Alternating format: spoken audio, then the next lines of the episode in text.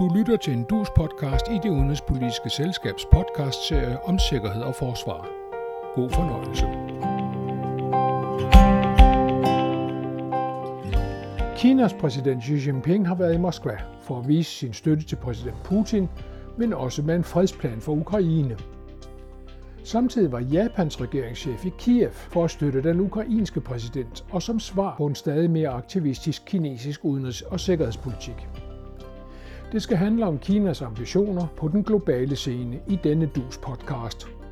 Jeg er selskabets faste sikkerheds- og forsvarspodcaster Tag Bagmand. Med mig denne gang er Ivan Henriques, Sok fra Syddansk Universitets Center for War Studies med en master i international sikkerhed og folkeret. Velkommen til dig og til alle, der lytter med.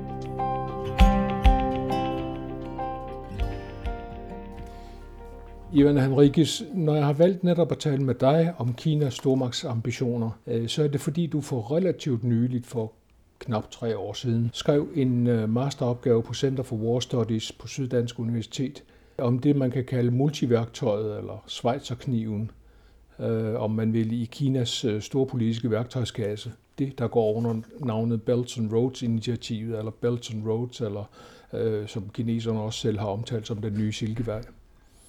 Det handler om international handel og om finans- og industripolitik, om transport og bistand, men også om sikkerhedspolitisk indflydelse i både civil og militær forstand. Du har lang erfaring både fra øh, virksomhedsrådgivning og fra en baggrund som officer i det danske forsvar, og de erfaringer kommer vi nok til at trække lidt på i de næste 30 minutter. Men lad os begynde et helt andet sted. Fordi for nylig var den kinesiske præsident Xi Jinping i Moskva. Og han kom jo ikke bare for at være venlig over for Vladimir Putin, han kom blandt andet også med en fredsplan for Ukraine. En plan, som Ukraine og Vesten forresten allerede har afvist. Samtidig søger Ukraines præsident at få et møde med Xi. Hvad siger alt det her aktive kinesiske fredsdiplomati? Hvad siger det der om, om øh, hvad det er for en rolle Xi Jinping ønsker, at Kina skal spille? Jamen, Kina ser sig selv som en ny stormagt, en ny supermagt, der skal være på par med USA. Og, og forud for mødet i Moskva, der skal vi lige huske, at uh, der havde Kina faciliteret, da Iran og Saudi-Arabien indgik en aftale. En kæmpe kinesisk diplomatisk succes. Så derfor er det med stor selvbevidsthed at sige, at han møder op i Moskva og med et uh, stærkt Kina uh, bagved. Og Kina har særlig fokus på Global South. Men i dansk perspektiv er det også lige værd at nævne, at Kina jo for nogle år siden annoncerede sig selv som værende en nær arktisk stat. Øh, og øh, da vi i selskabet her, i det udenrigspolitiske selskab, var i Kina for nogle år siden, var vi på besøg hos en øh, militær tænketank. Og ledelsen der, som var pensionerede generaler, de fortalte, at omkring Arktisk, at det var the last frontier øh, på denne verden. Og Kina selvfølgelig naturligvis skulle sidde med ved bordet, når fremtiden skulle bestemmes. Så det er nok meget rammende, at Kina skal være med overalt, når der sker noget på denne lige, globe. Lad os lige prøve at holde fast i Arktis. En af de ting, som kineserne naturligvis har regnet på, og som resten af verden også har regnet på, det er, klimaforandringerne vil gøre sig las i det arktiske, øh, muligt handelssejlads. Og det kan skære måske op til 4.000 mm. km øh, af en almindelig sejltransport fra det asiatiske område til det europæiske område. Det er jo sådan noget, som man er interesseret i i, i, i Belt and Roads-programmet. Øh, ja, og derfor har de faktisk også benævnt noget, der hedder Arktisk Silkevej. Øh, så, så der har det fået en særlig afart. Men det var interessant. Nu var det selvfølgelig militærtænkere, vi mødte. Men spørgsmålet gik faktisk direkte på, når de interesserede sig for Arktisk og det var på grund af de korte sejlruter og de sjældne jordarter, der også findes. Og så så de på os med et overbærende smil, og så sagde de, ikke jordarterne, dem har vi så mange af andre steder. Og, og, og omkring øh, transporten og op omkring Arktis, ja, der går mange år, før vi når dertil. Nej, det er fordi, vi vil have indflydelse. Så det var faktisk det første svar.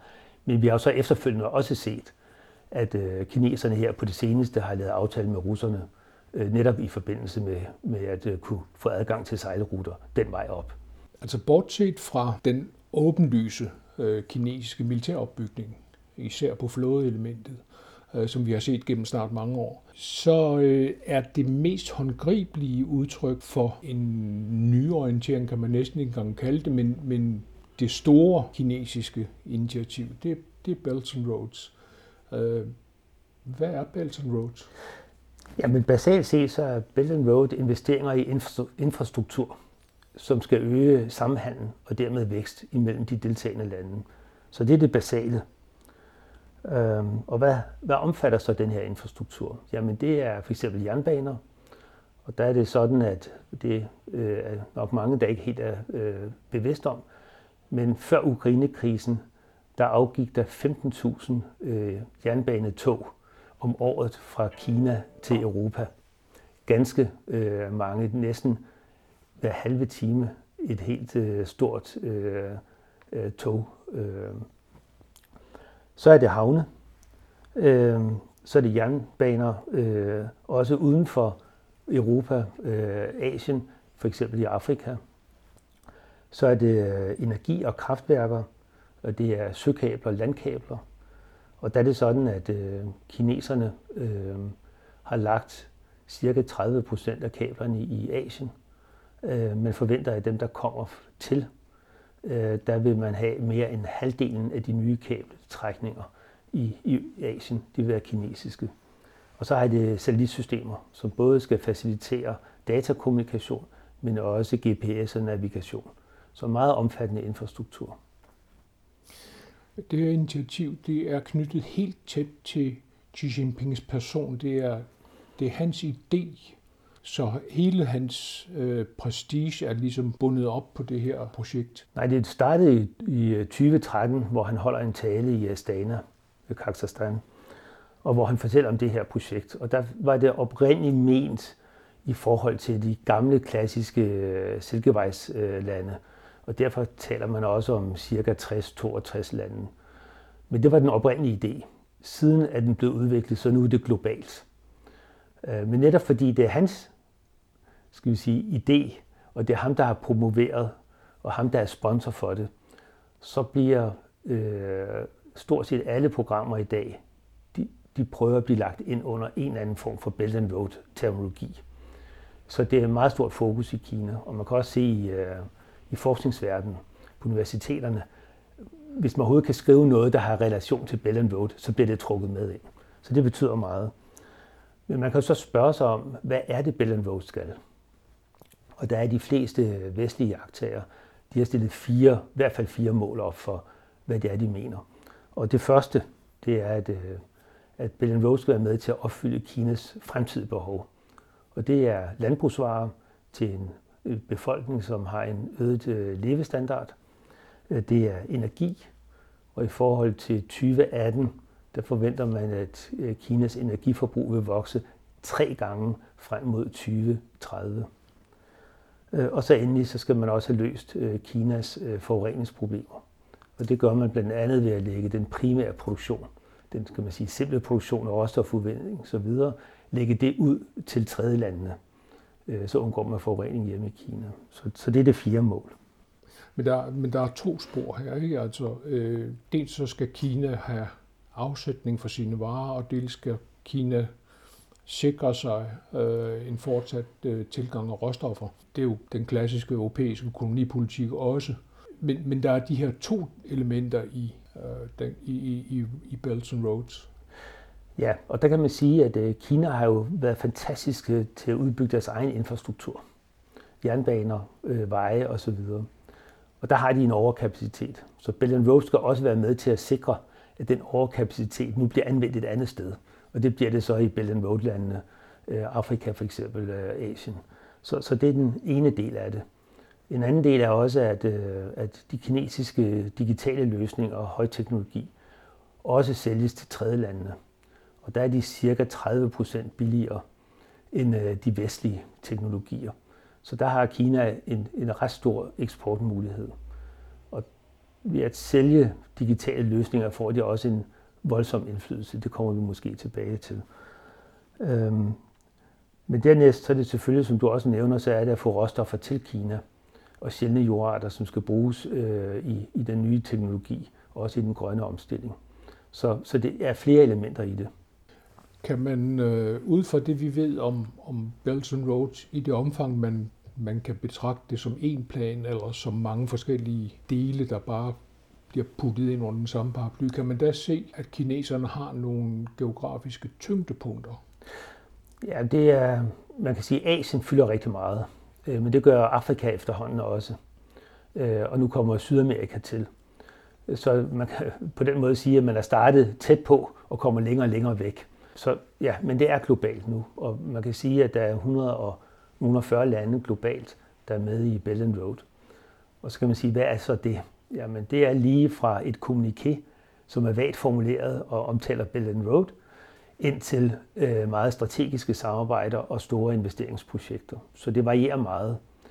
Kineserne har selvfølgelig en propagandainteresse i at fortælle om flest mulige lande, der er med. Øh, men det er jo ikke alle lande, der er lige så øh, betydningsfulde. I gamle dage talte man om papirtiger, men, men her er der jo øh, substans i. Hvor meget taler vi om? Hvor, hvad, hvad lægger Kina på bordet for at få de her øh, Belt and Roads? Ja, men det er astronomiske beløb. Øh, så store vi næsten ikke kan fatte dem. Altså mellem 4 og 8 trilliarder dollars. Øh, hvis vi overhovedet skal øh, kunne forstå det, så kunne man sige, at øh, så er det øh, noget, der svarer til 12 gange Marshallhjælpen, som USA stillede til rådighed for Europa efter 2. verdenskrig. Så enormt omfattende. Det interessante ved, ved Marshallhjælpen var jo, at den blev stillet til Europa med det formål blandt andet at få de europæiske lande til at arbejde sammen for at få, få fordelt disse her øh, Marshallmidler. Kina derimod ser ud til at, øh, at foretrække øh, stat-til-stat-aftaler. Jamen det er helt rigtigt. Hele Belt and Road, det er bilaterale aftaler. Så det er ikke multilateralt, øh, ligesom EU for eksempel. Nej, det er bilateralt.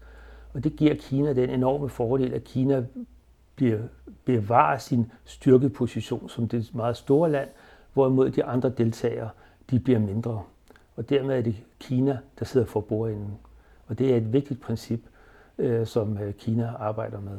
Man kan sige, at øh, Belt and Road har gjort, eller ikke kun det, men har også indflydelse på, at Kina i dag nu er den største samarbejdspartner for 140 lande, hvorimod USA kun er det for 52. Det er ganske imponerende. Øh, og Belt and Road øh, har efter flere internationale opgørelser, der har de skabt en vækst på 2,5 procent for dem, der deltager sådan forholdsvis massivt og de 2,5 procent er alene relateret sig til Bell and Road aktiviteter, som de har været med til at facilitere. Ganske imponerende.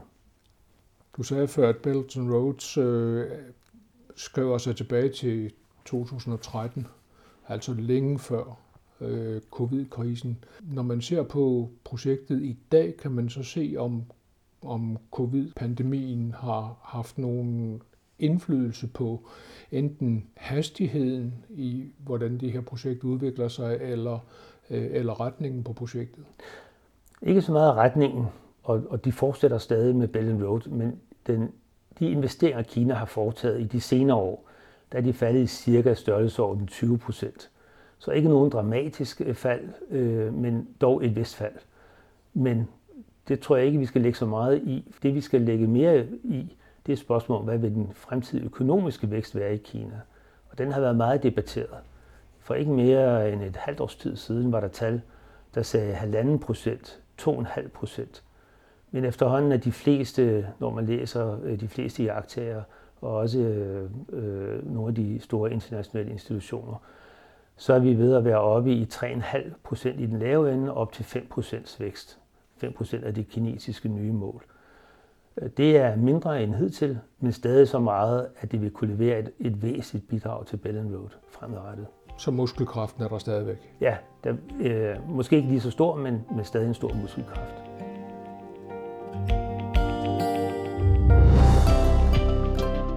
Vi er i gang med en podcast i det udenrigspolitiske selskabs serie om sikkerhed og forsvar. I dag om Kinas globale ambitioner.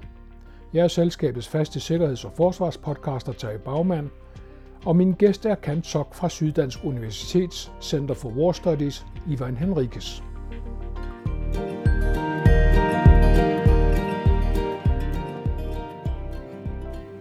Ivan Henriques, kan man sige, at kineserne med Belt and Roads udvikler en holistisk tilgang til stormagt, eller måske ligefrem til øh, supermagtspolitikken?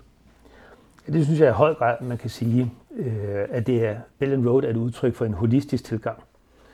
Øh, det er sådan, at Kina anvender et bredt øh, udsnit af politikområder i forbindelse med Belt and Road.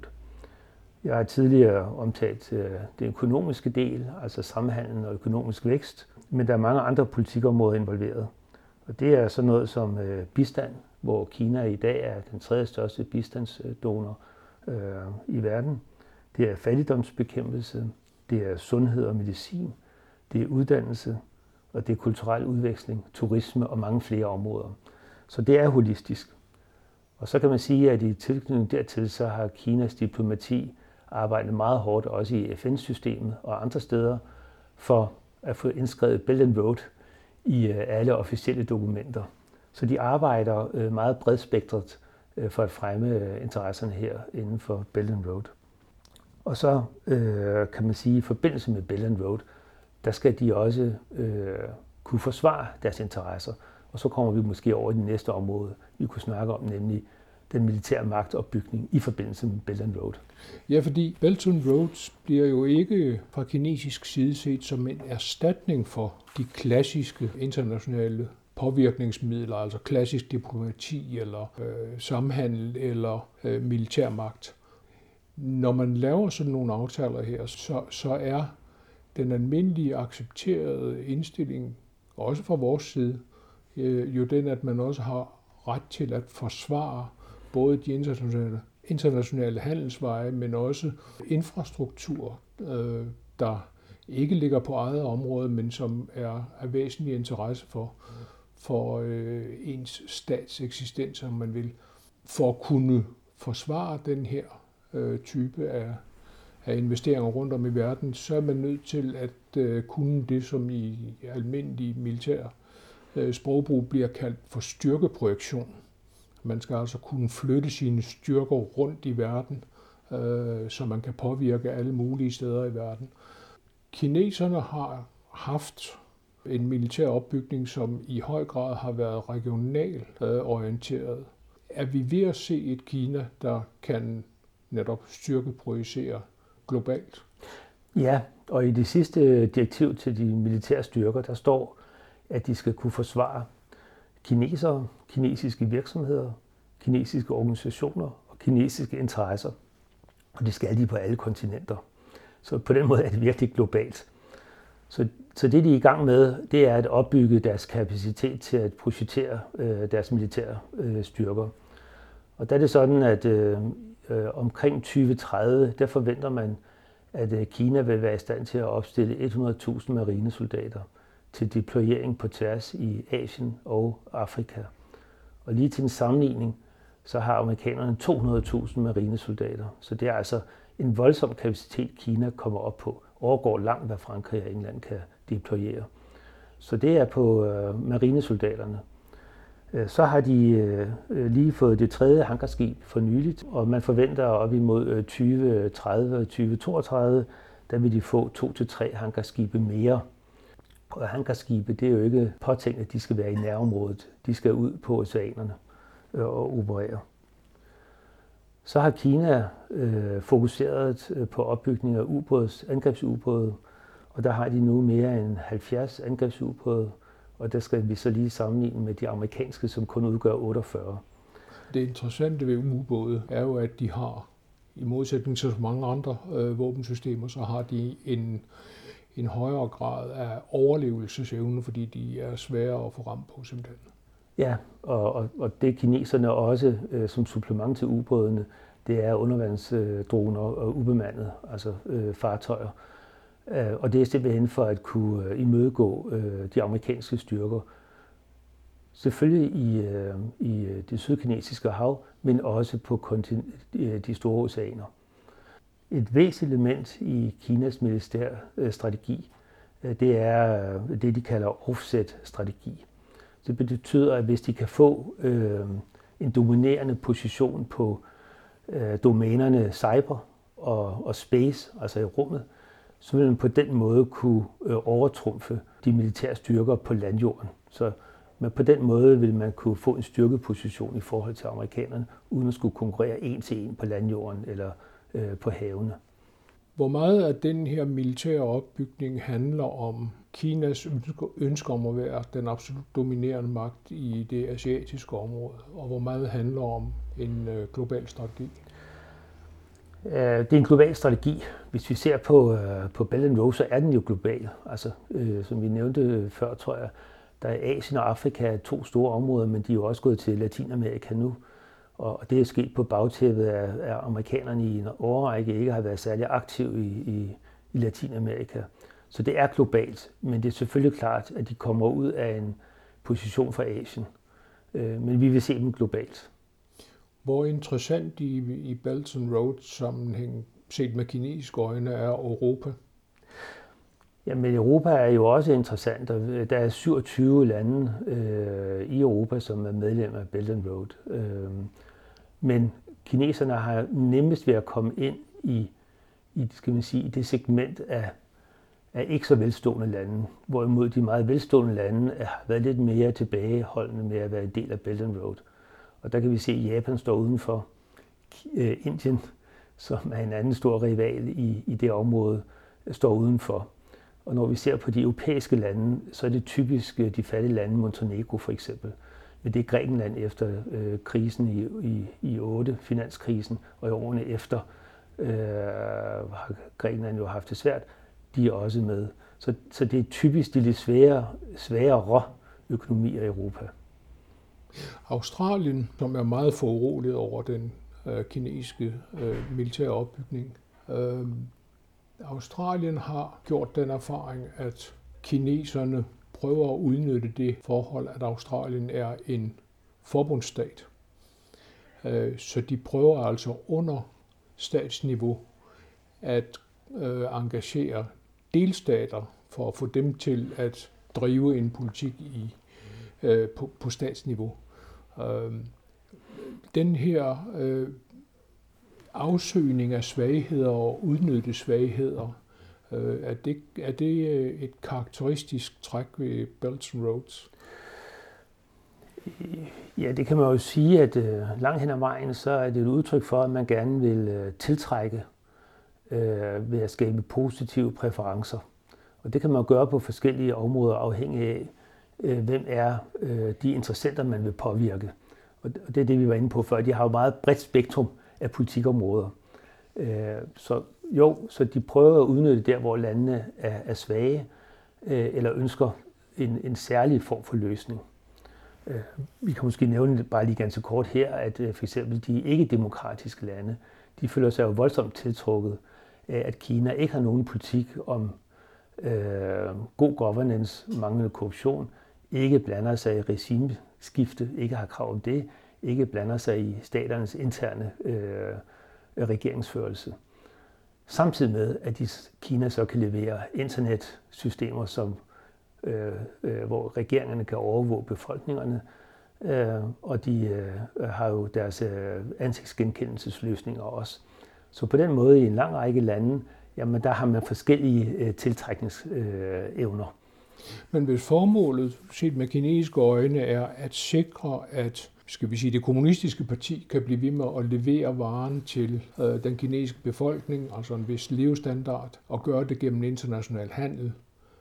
Hvis det er øh, en, en af de væsentlige drivkræfter, så skulle man forvente at se et Kina, som var interesseret i en regelbaseret verdensorden og i stabilitet. Men sådan er det måske ikke helt. Jamen, Kina har i hvert fald i alle, øh, skal vi sige, kommunikere og officiel politik, der vil man gerne følge reglerne, og man har jo meget fokus på FN-charters bestemmelser om suverænitet og integritet. Det er også derfor, man skriver det i, i det første punkt i, i fredsplanen i forhold til Rusland og Ukraine. Men når det kommer til stykket, så agerer Kina nok som de fleste andre stormagter, at øh, så kan de også godt bryde regelsættet, hvis det er til egen interesse og snæver egen interesse. Og det er det, jeg har omtalt tidligere i forbindelse med det sydkinesiske hav. Øh, så det ser vi også Kina gøre. Så det er en blanding. Øh, men hvis jeg skal prøve at se lidt på, hvad er det for nogle scenarier, vi kan se ind i i fremtiden øh, i forhold til, til Kina globalt, så tror jeg, at der er tre punkter, vi skal øh, se på. Det ene er, at de vil fortsætte med at udnytte den multilaterale system, som vi har i dag, og længst muligt høste de økonomiske gevinster, de kan få ved det. Men scenarie 2 vil være, at Kina øh, speeder op og har endnu mere fokus på at tiltrække øh, Belt and Road-landene tæt på, og dermed kan skabe det, man kalder en kinesisk orden som modvægt til den amerikansk ledede vestlige orden. Og endelig det tredje scenarie, det er nok, at Kommunistpartiet øh, får større og større styring af samfundslivet i Kina og herunder erhvervsvirksomhederne. Det vil skabe mindre dynamik, mindre fokus på kommersiel øh, tilgang, og det vil øh, tilsammen mindske væksten. Og med en mindsket vækst, der vil de også få færre midler til at investere i Belt and Road. Øhm, og så skal vi måske lige huske læringen fra Putins invasion i Rusland eller i Ukraine, at en ting er rationelle økonomiske overvejelser, en anden ting er de følelsesmæssige nationale aspekter. Og det var det sidste, der vandt i forhold til Ruslands invasion mod Ukraine. Og noget af det, Putin fik ud af sin invasion, det var noget af det, han allermindst ville, nemlig at Finland og Sverige søgte ind i NATO. Øh, noget af det, Xi Jinping har opnået med, med sin politik, det er et paradigmeskift i Japan, som nu er indstillet på at, øh, at bryde hele efterkrigstidens tradition og satse på øh, militær, også på offensiv militære kapaciteter. Øh, og samtidig har vi så set øh, det øh, amerikansk, britisk, australske øh, samarbejde, som gør, at der bliver tilført en, et større antal øh, atomdrevne øh, ubåde, øh, australsk øh, drevne, amerikansk drevne, britisk drevne ubåde i det asiatiske område, altså en, øh, en ganske betydelig modreaktion. Så det er ikke sådan, at det her det bare sker, uden at man lægger mærke til det, eller uden at der kommer en modreaktion. Øh, indgår de her modreaktioner i, i de kinesiske overvejelser? Har de, har de indgået fra starten? Altså har man sagt, der må komme en modreaktion? Det er jo svært at vide, hvad der er foregået øh, bag øh, væggene i, i Beijing, men de burde de have gjort. Øh, de burde også have set, hvad der er sket i forhold til Sovjetunionen. Men jeg har en lidt en opfattelse af, at de autokratiske systemer ikke altid giver den frihed til debat og meningsudveksling, øh, som måske er sundt. Øh, men vi kan dog trods alt se i Belt and Road, at der får Kina balanceret den hårde magt i Asien, sådan at de lande, der føler sig øh, trådt på i øh, omkring det sydkinesiske hav, de tør ikke protestere, fordi der er for store øh, gevinster ved alligevel at samarbejde med Kina. Så det er den her balance mellem den bløde magt og den hårde magt, som Kina anvender. Med succes i Asien i hvert fald, bortset fra Japan og Indien. De toner fortæller, at vores tid er gået, som sædvanligt, alt for hurtigt. Jeg er det udenrigspolitiske selskabs faste forsvars- og sikkerhedspolitiske podcaster Tage Bagmand, og jeg talte med Ivan Henrikes, Kant Sok fra Syddansk Universitets Center for War Studies. Tak til dig og til alle jer, der lytter med.